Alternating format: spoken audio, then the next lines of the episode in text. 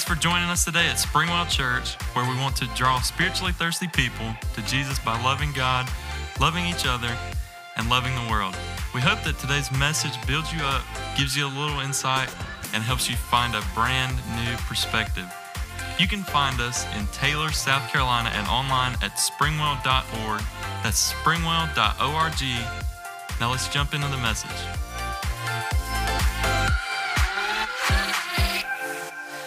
Good morning. Well, that's awesome uh, bumper, isn't it? Wow, I just thought it was powerful. So, if you weren't here last week, we started a brand new series called called 41, and we're so we're talking about giants. And I would say that uh, chances are really, really good that most of us, I would say all of us, but there's an exception to every rule, right? There's that one person that would say, "Nope, that's not me."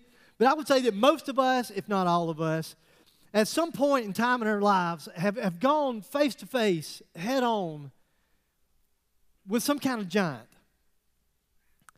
And, and so if you faced a giant, that means that the situation, whatever that situation was, the person, whatever the who the person was, was bigger than you.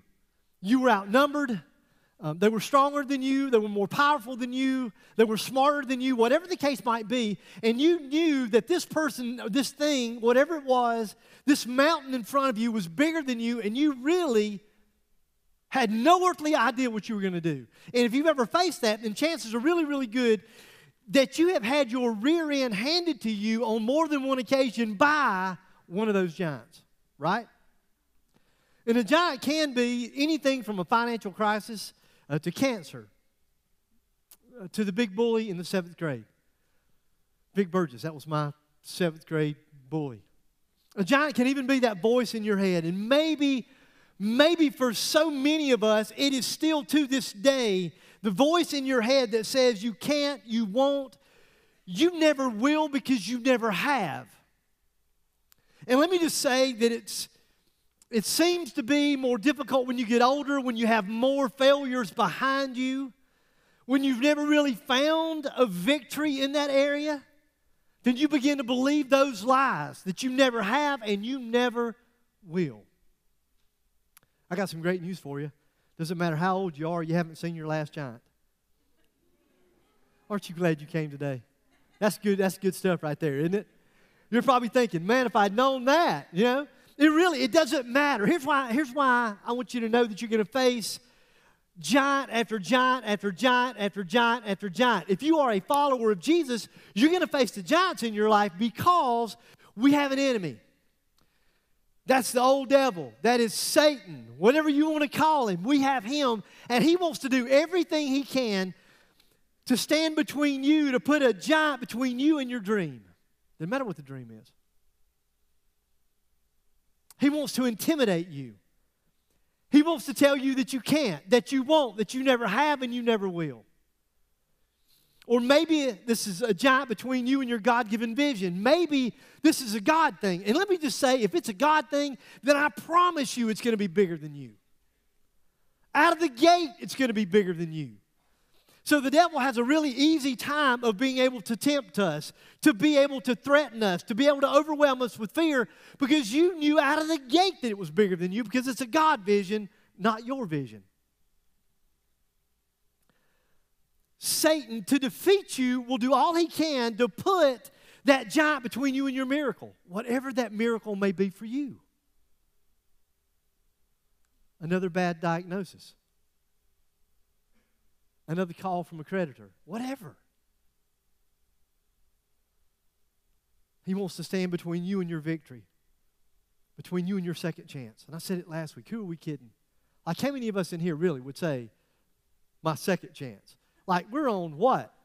We're, we're in the thousands now, some of us, you know? We think, man, I passed several hundred just, just on Monday, you know? And so you have that voice inside your head. You have that giant that says you don't deserve it. Who do you, who do you think you are? Look at you. You're a loser. I bring up this whole giant thing because last week we started looking at this incredible story of David and Goliath. And it's, it's like one of the best underdog stories of all time. And it's not just a story, that's the beauty of it. It's a real life event. This actually took place. And this is the kind of story that in locker rooms where coaches of underdog teams will use this David and Goliath story to motivate their undermanned, undernourished, under whatever team to walk out onto the field and to defeat the Goliath, the, the stronger team, the better team, the better prepared team, whatever the case might be. And sometimes, sometimes in those locker rooms, if you look into the coach's eyes, you really aren't sure that he believes it either. You know, he's almost like, man, this is all I got. I read the Bible one time. I had a coach one time. They shared the story. It's a great story, but I got to be honest. We may get our rear end handed to us, but it's a great motivational story. This is the kind of story that movies are made out of. It's a great story. In case you weren't here last week, here's what we talked about the Philistines. Whenever you hear the word Philistines, it's almost like we should go, boo. You know, a, they're the bad people of the Bible. I mean, they were always the arch enemy of, of God's people, it seems. So the Philistines had had their rear ends actually handed to them a few months earlier in this battle. And they had their rear ends handed to them by a bunch of Hebrew farmers. I mean, how can it be more humiliating than that, you know? And so this is like a professional army, army that's been trained, well equipped, had all the right, you know, had all the right training, and they faced a bunch of Hebrew farmers, guys that maybe just a few days or maybe even a few hours before had been out in the field tending sheep.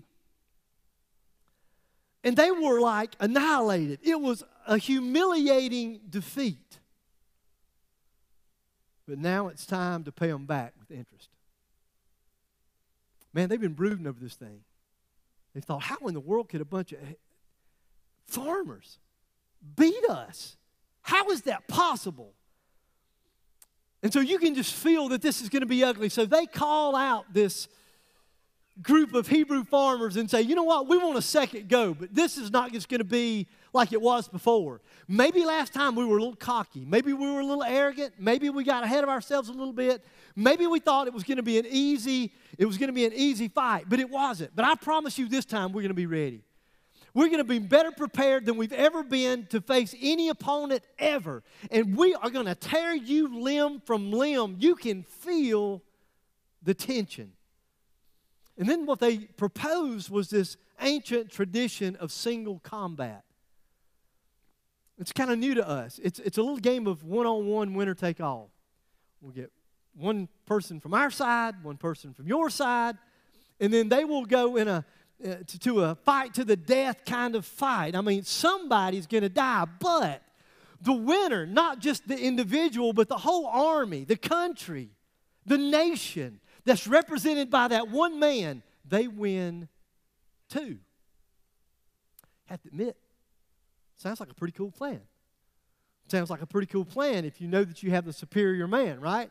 sounds like a pretty cool uh, plan because you know what? It avoids useless bloodshed. I mean, eh, time, thousands of lives maybe could be saved by this plan of attack. But it only worked if somebody was willing to step up to the plate.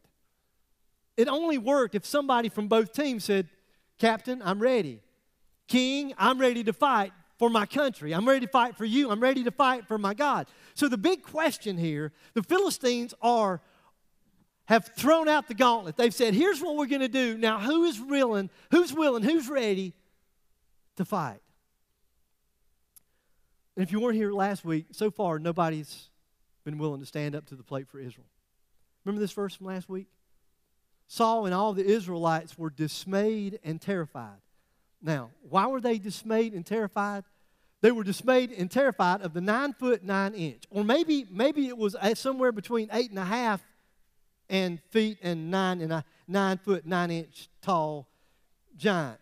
There's all, really, you should read it because there's all kinds of great theologians, great minds that want to be able to take the language, want to be able to take the culture, want to be able to pick it apart to try to discover exactly how big this, this giant really was. And they all have you know, pretty good reasons for why they believe what they believe. One guy even said, you know what, I don't think he was eight foot five, I don't think he was nine foot nine, I think he was probably closer to six foot nine, and he gave his reasons. And one of the reasons that he gave was because the average height in that day of an Israelite was probably somewhere between the neighborhood of, of five foot five inches tall, which is weird. I just think, why not?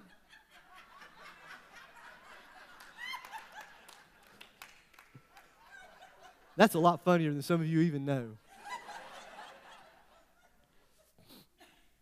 So where do they come up with these kinds of things? I'm not really sure, but the thing of the, uh, the thing, the point of the story is this: it's not whether he's nine foot nine inches, eight foot five inches, or whether he's six foot nine inches. The point of the story is for these men, these smaller men, who they faced was a giant. So maybe, maybe they're thinking, it's a pretty good plan It's a pretty good plan. I know everybody doesn't have to die, but it sure looks like somebody's got to die, and I don't want the somebody to be me. And so, nobody, for 40 days, nobody was willing to step up to the plate. So, let's jump into the story. Now, David was a son of an Ephrathite named Jesse, who was from Bethlehem in Judah. Jesse had eight sons, and in Saul's time, he was very old. Jesse's three oldest sons had followed Saul to war. The firstborn was Eliab, the second, Abinadab, and the third, Shammah. David was the youngest. The three oldest followed Saul, but David, little David, little knobby kneed, pimpled face David, went back and forth from Saul to tend his father's sheep at Bethlehem. I love this story. I love this story. And I love this story because, like, David was the least likely. I mean, nobody, he, was on, he wasn't on anybody's radar. David wasn't on a single list of potential people, potential men, potential boys, potential candidates that could step up to Goliath. Let's be honest, he's not even in the army at all. In fact, he's back home. I mean, he's just back home. And he's not just back home, but he's back home and he's tending his father's sheep. I mean, nobody was looking for David. Nobody thought that David could do it. He had no potential. There was nobody who ever said, let's go get David to fight Goliath. I mean, David's the man. I mean, he's bad to the bone. He's the baddest of the bad. He's the strongest of the strong. There were no cheers. Go, David. Go, David. Go. I mean, nobody. He had nothing.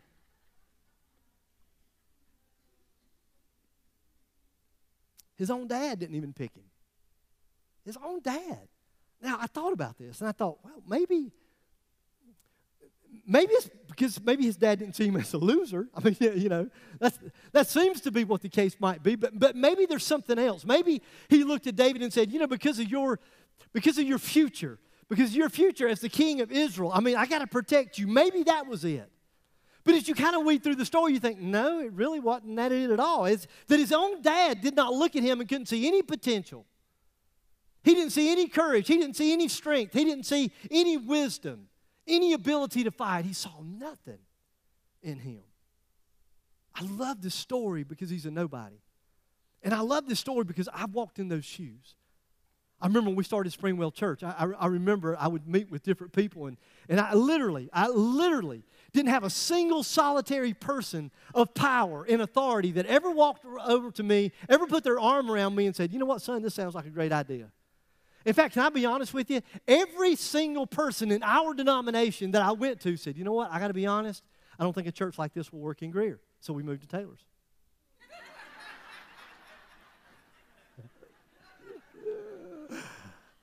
That's a hoot right there. I don't care who you are. I know what it's like to be the last one chosen. Are you with me? And I guess it's kind of easy, you know, to kind of get lost in the crowd when you're the youngest of eight.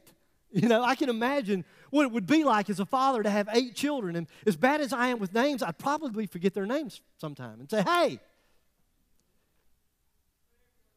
yeah, whoever you are, whatever you mom, your mama named you, you know, stop. I, I'm pretty sure it's easy to be forgotten. So, so his brothers had more prestigious duties, such as serving the king, in the Israelite army. And David, man, he was just left home to tend stinking sheep. But this is not actually, this is what I love about the story of David. I got to be honest, I think probably in a, in a couple weeks I'm going to come back and do another couple messages on David because I just got so much into his story. And then I think we're going to come back next year and do a whole series on his life because his life is just this up and down roller coaster kind of life. It's a life of great victories and great failures. I love his life. I think most of us at Springwell would really love his story. because we're all a bunch of losers. Now, I'm just kidding. That's not, that's not it. This isn't the first time that David's been overlooked. Before David's heroic victory over Goliath, God had actually sent the prophet Samuel to David's home. And he was there for a reason.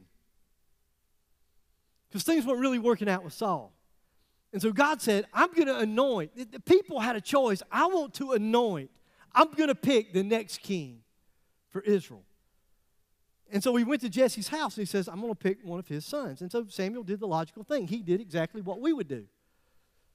He looked at all the boys, right? He, he, he looked at all the sons. He looked at every single one of them. He looked at their resumes. He looked at their looks, everything about them. And he said, You know what? Here's the thing. Based on appearance, based on size, based on resume, I think that the handsome Eliab is probably going to be the guy. I mean, he's the oldest. Just look at him. I mean, this man right here, this guy would look really, really good as a king. And God said, Nope, he ain't the guy. And so then what Samuel did was exactly what we would do. He kind of just went down the line through all of David's, you know, brothers, and God rejected every single one of them. And so I can imagine that if I were Samuel, you know, because I sometimes, I don't know if y'all do this or not, but you kind of read in the Bible and you kind of put yourself in, in, in there and you think, man, if I'd have been Samuel, I'd been saying, like, dude, who else you got? You know, is this it? M- maybe, here's what I would do. I would say, maybe I, maybe I took the wrong turn. Maybe I'm at the wrong house. Maybe he didn't say Jesse. Maybe he said Hesse. I don't know. Maybe I got the name wrong. I don't hear too good, and some, and it really it's not that I don't hear good. I just don't I'm a little ADD. You probably can't tell that by just showing up on Sunday morning. So sometimes I kind of drift, like I am right now. Uh, so maybe he's struggling. And so he, he says, Is this all you got? I mean, surely there's got to be somebody left. And so Jesse says, Well, I've got another son, but he's like the run of the litter, you know? I mean, he's the smallest one in the bunch. I wonder, I just wonder, I know he didn't, I know it's not in the Bible, but I just wonder if he said, and he's kind of a loser. Why y'all looking at me like that? Nah, he didn't say that. But he didn't pick him. It never occurred to him that the guy, my youngest child, the pimple faced, knobby kneed teenager, could possibly be him. And so he said, Well, I got one other son. It couldn't be him, but I'll go get him. And so he did. And as soon as David walks up, the Lord said to Samuel, This, this is my man. This is my boy. He's the guy. I wonder, I wonder if Samuel said, Are you sure? Are we at the right house? Are you paying attention? And he said, Yeah, I am. Now, so if you think that immediately he goes right to the palace and he becomes king, that's not the story. He goes back to tending stinking sheep. And his brothers went off to fight the Philistines. So, for anyone who's ever been overlooked, for anyone who's ever been forgotten, I'm talking about Home Alone forgotten. I've been waiting for weeks to say this. For anyone who's ever been lost in the crowd, what happens next is going to breathe life into your weary, lonely, last to be chosen soul. You ready? For 40 days, the Philistine came forward every morning and evening and took his stand. Okay, I was just kidding. This is not the good part. The good part's coming. I want to set you up because this is important. It's critical to the story according to those who subscribe to this thing called biblical numerology, the number 40 is a really important number. Numerous passages in the Bible connect the number 40 to periods of, of trial, periods of testing, periods of struggle, a probationary kind of period, and this certainly fits this story. So, for 40 days, the army of Israel had heard Goliath call names. And I mean, maybe He's a giant. He's a giant from the land of giants. He's a big dude. He's a big guy. He's confident. He walks out, he challenges. But you know the second day that he walks out there after nobody stepped up to the plate, the first day, you know he walks with a little bit more arrogance than he did the day before. Can you imagine on, on day 40? Can you imagine after walking out there for 40 days? 40 days. He's calling them names. He's talking about their mamas. He's talking about their grandmamas. I mean, he's talking about everybody in their family and he walks with strength and power. And he's cockier than he's ever been. He was a man. He was the man, he knew he was a man. He was the man, he knew he was a man, and he knew they knew that he was the man. Did you follow that? He's the ultimate bully. Then it says, it's a great story. Now Jesse said to his son David, Take this ephah of roasted grain and these 10 loaves of bread to your brothers and, and hurry to their camp. So, dad's thinking, you know what? I, these guys aren't trained. I don't, I don't know what. I mean, we're not like a professional army. I don't know what's really going on on the front lines. My boys are probably getting hungry. I want you to take them some food. But it's more than that. It's more than just, I want you to take them some food. I want to know what's going on. I want to know how they are. I've heard rumors. I've heard rumors about this giant. I've heard rumors about the Philistines listen, I, am just concerned. I want you to go. I really I want you to check up on your brothers for me. So early in the morning, David left the flock in the care of a shepherd, loaded up, and set out as Jesse, Jesse had directed. He reached the camp as the army was going out to its battle positions, shouting the war cry, which I think is like a hoot. I'm going, what? Now, maybe y'all didn't do that. Maybe y'all been in church your whole life, and maybe you just read through stuff like this. But sometimes for me, and I've been in church for a while, but I read stories and I think, what do you mean? Battle cry. You bunch of wimps. This is day 40. Hello? Are you out there? I mean, this, so what kind of battle cry did they have? I mean, what was it? so they all get together, they all go to the front line, and they, some kind of battle cry. It, it, almost sounds a little bit silly. Israel and the Philistines were drawing up their lines facing each other. David left his things with the keeper of supplies, ran to the battle lines, and asked his brothers how they were. As he was talking to them, Goliath, the Philistine champions from Gath, stepped out from his lines and shouted his usual defiance. This is the 40th day. And he's getting nastier and meaner with every single day. But something was different on this day. And David. Now, who's David? A nobody. He's not on anybody's radar. He's not on anybody's list. It's not like everybody went, Whoa, David's here. Whoa, we're saved. You know? Maybe somebody thought, hey, somebody's got to die. I don't, I don't, I don't know. I don't know what they were thinking. Maybe they were thinking, he's young, he's stupid, he don't know any better. Let's put him out there. You know, I don't know what they were thinking. But I know that David heard it.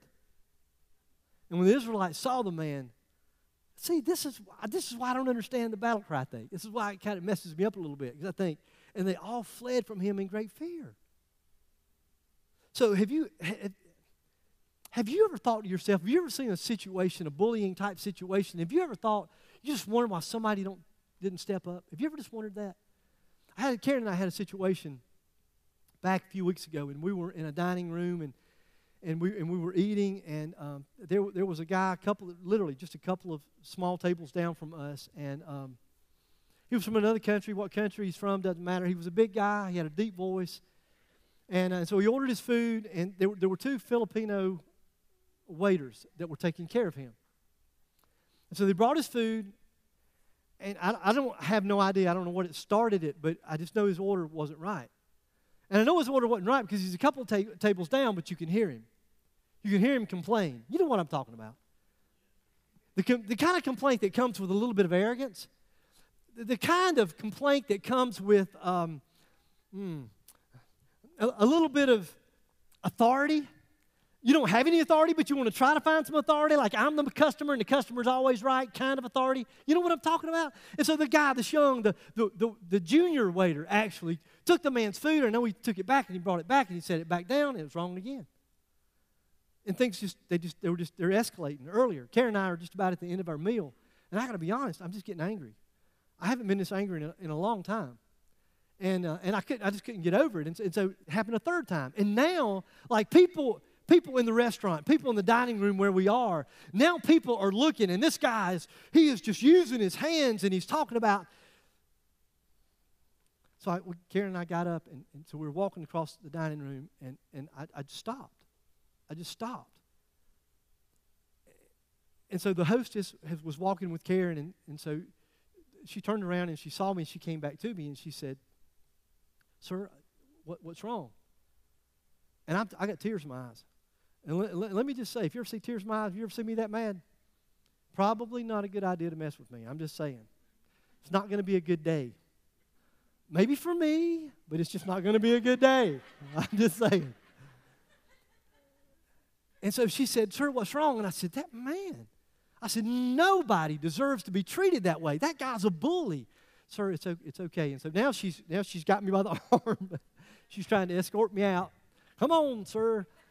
And I'm thinking, I literally, I'm not kidding. I thought, man, I ain't been to jail in a while.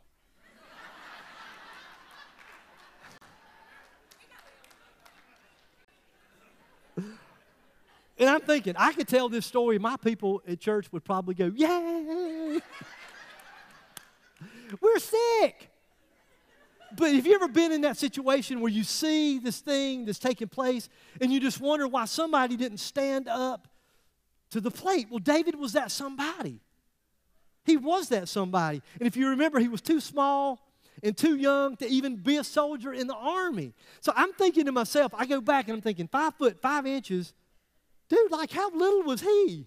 Is he two foot? I mean, I don't know. I don't. I, so is he three foot?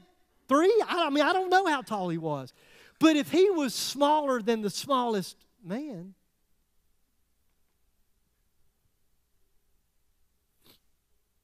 I just know he was the least in his own family.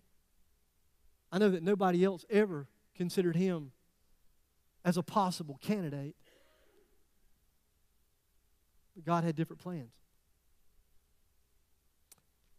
So I thought about this a lot, and this, this is kind of a weird part of the, the message. What are you going to do about the bully that stands between you and your victory? What, what are you going to do about the bully that stands between you and your dreams? I thought about this. I thought, and then what do I say? We got to fight. That doesn't sound real Jesus like, right? I mean, because we, we go, oh, as Christians, we're supposed to be passive. You know, we're, we're supposed to be, oh, Jesus loves you. That's after we hit them. No, I'm just kidding. Don't, don't tell anybody I said that. Oh, Lord, this is on the internet. I can see it tomorrow. One little clip, one little clip took me down. But I would say that there comes a time. There comes a time when it's time to take a stand.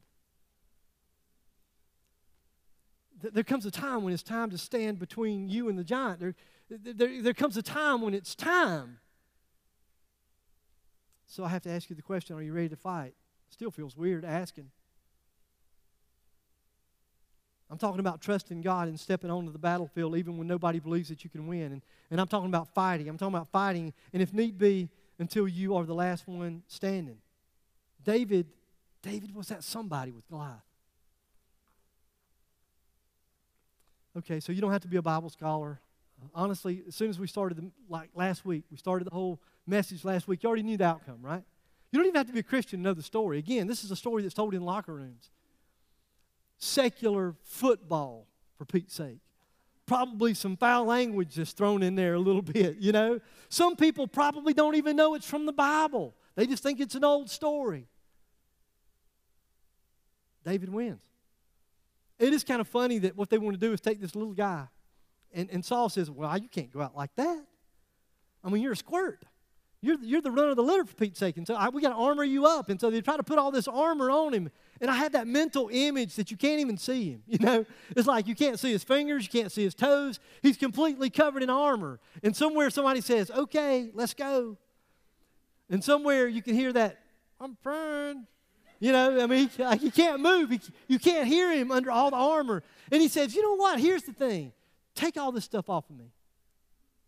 And you know the story he, he did. He, he took five smooth stones and a, and a sling, and he took names and he kicked some Philistine rear end. It's a sweet story. You should go home and read the whole thing. So here's the question, right? Where, where did he get the courage? Where did he get the courage to stand up to Goliath? I think it's a great question. And I know what some of you are thinking because you've been to church. Some of you have been to church a couple times. Most of you have not. But for those of you that have, faith in God. It says faith in the Lord. And then God rewarded his great faith. That's kind of the Sunday school answer. But I think there's more to it than that. I, just think I think there's more to it than that. I mean, of course he put his faith in God. But here's the question why did he put his faith in God? Right?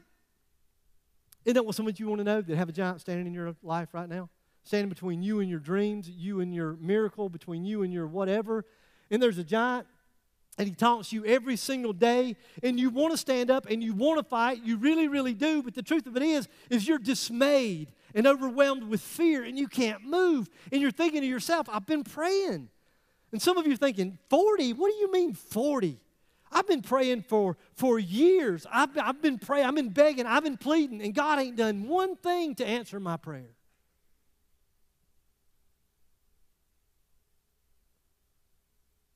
So, why did he put his faith in God? Well, according to verses 34 through 37, God in his wisdom, I underlined wisdom in my notes. I did it for me, obviously, not for you. God in his wisdom, listen, had seen fit. God in his wisdom had seen fit to send a lion and a bear to fight David in a couple of undercard matches out in the field when he was tending his father's sheep. Some of y'all got that, some of you didn't. That's pretty sweet. I see some of you smiling. Undercard thing. I was really proud of that.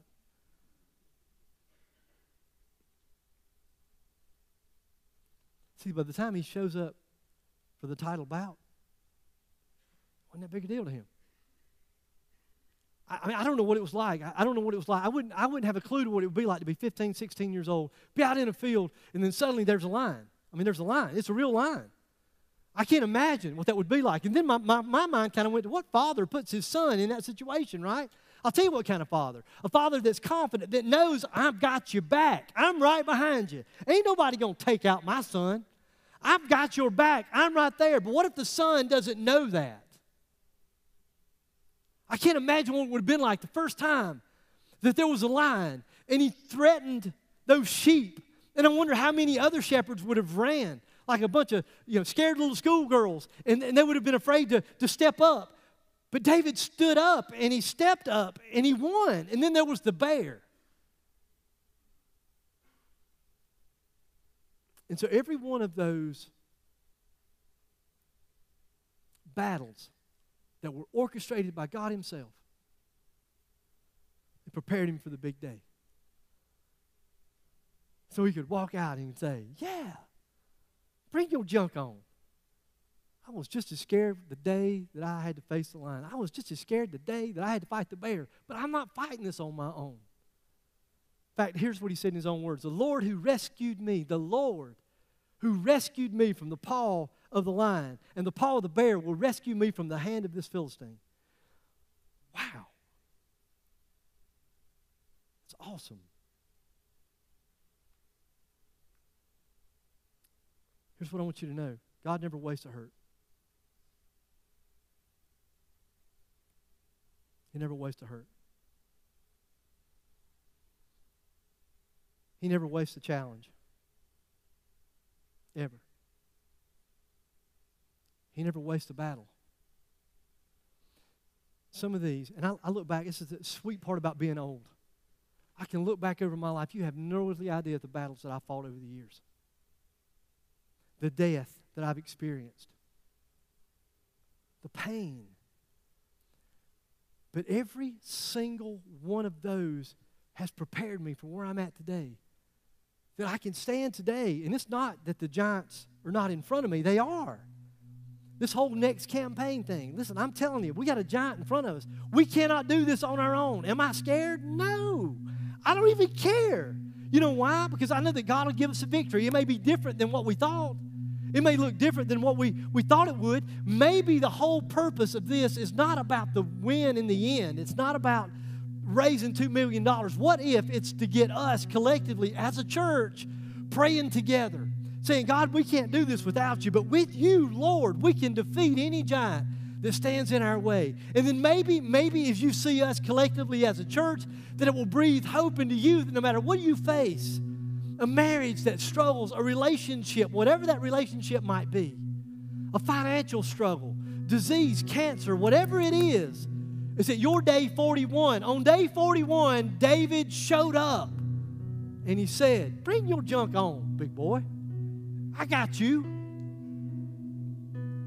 Because the Lord that gave me the victory is going to give me victory over you. Ha! Then he hit him right in the gourd. I don't know what giants that you're facing. And honestly, you may be tired. And for some of you, you're thinking, man, I'm on day 50. I'm, I, am on month 50. I, I'm past 40. Here's what I believe that God wants to say. And I believed it when we started, when I started studying for this whole series a few months ago. God wants you to know that your day 41, your 41, your day of struggle will end. There will be a victory. Again, it might not look like you think. And what you thought was going to be a victory, that doesn't even matter anymore. It doesn't even matter. That thing is not even a thing. You don't even care about that thing. It's what you've learned through it. So just hang on. Fact, if you're honest enough to say, I'm one of those people, man, I'm, I'm in this probation period. I'm, I'm in this 40 day thing, 40 whatever thing. I, I just know that I'm in a time of testing and a time of struggle. And I'm struggling. It's a time of struggle. And I call it a time of struggle, I'm struggling. And if you just be, this, I just what I love about this church, because we can just be open and honest, right? We don't have to hide behind anything, especially religion. We can just say, man, I'm struggling, and, and I need somebody to pray for me. Fact, you would just slip up your hand. Yeah. Sweet. So I want to pray for us. Can I just do that? Lord, man, I know what it's like, Lord. I, Lord, I face so many battles. I was kind of angry at you, Lord. I, I felt like you orchestrated the whole thing. Come to find out, a lot of you did. Lord, you used those times. You always had my back, always. You, you never let me down, not one single time. I can say that now, Lord, with confidence. Even, even on days when it looked like that we had been defeated, that the battle was over, that the war was over. And God, in a miraculous way, you were there. And Lord, I can just say that through it all, you are enough. That's a lie. You're more than enough. So, Lord, there's a group of people that are just, they're just in that time of struggle. They're in that waiting zone. And, and they're waiting, you know, they're, they're waiting on the victory. God, my prayer is that you will show up and breathe life into them. Whisper in their ear and tell them that you love them. Just do that. Lord, could you just do that right now? Holy Spirit, just whisper. Tell them. Tell them that you love them. Tell them you got their back. Tell them it's going to be okay.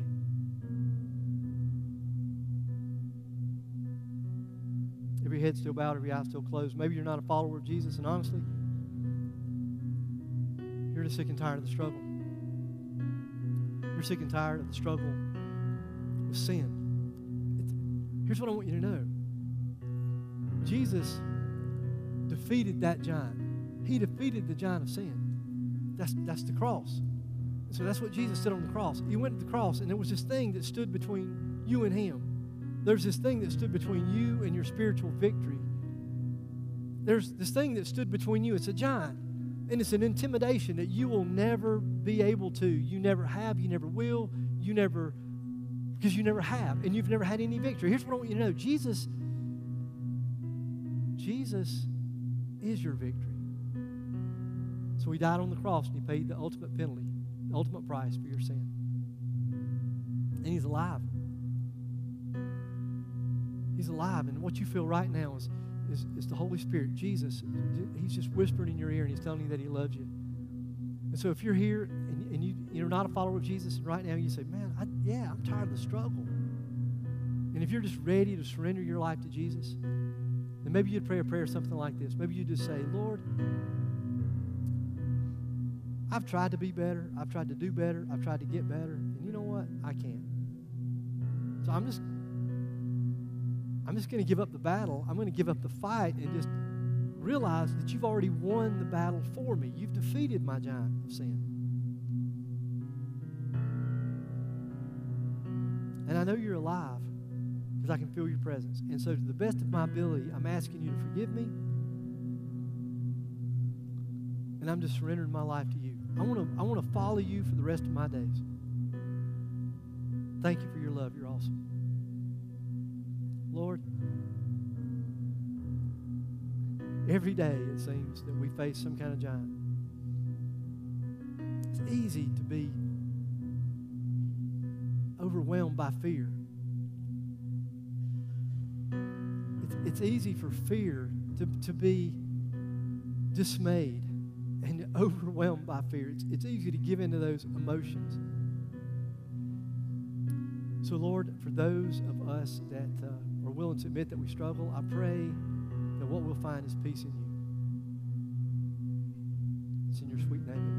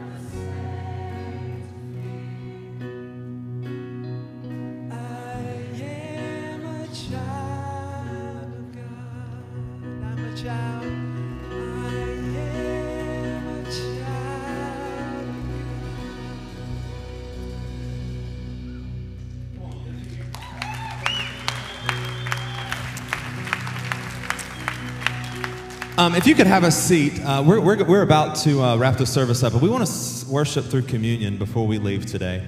Um, and so I want to, I just, I want to make sure that we don't miss this element of the worship service. And so, um, if you if you do need to go right now, you can feel free to, to go ahead and, and leave. But uh, I don't want the rest of us to be distracted uh, by anyone leaving. So if you need to go, you can. I know that we're running a little a little late um, because we had a lot of stuff we wanted to get in.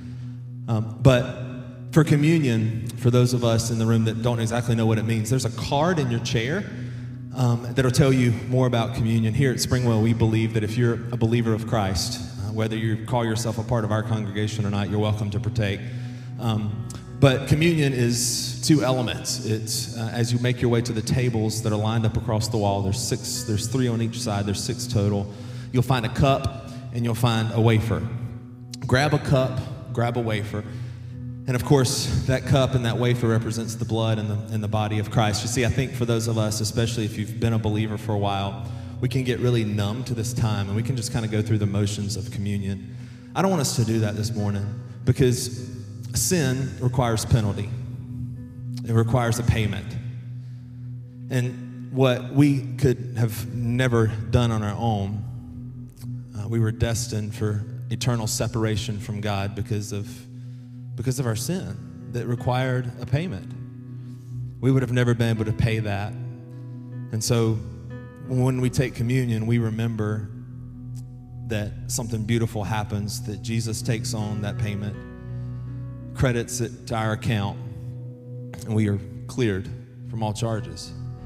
And so when we celebrate communion, we celebrate the fact that Jesus would be born he would step into dusty earth from his heavenly throne, fully God, fully man, would commit no sin, live a perfect life, stainless or spotless, stainless life, that he would die at the hands of man by choice.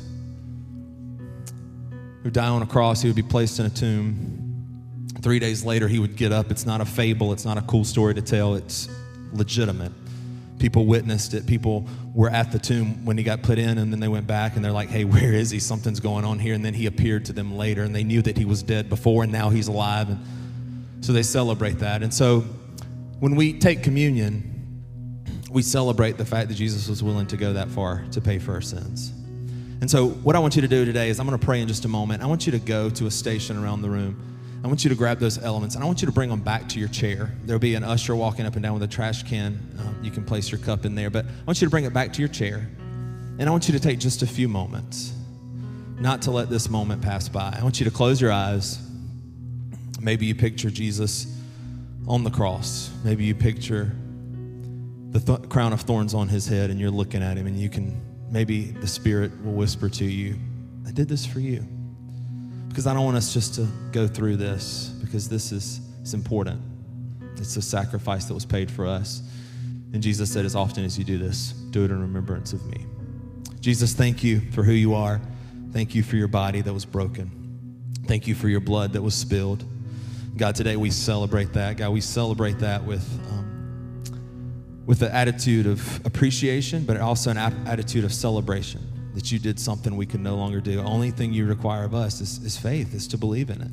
So, God, this morning we remember and we remember in thanks. In Jesus' name, amen. You can make your way to the closest station around the wall.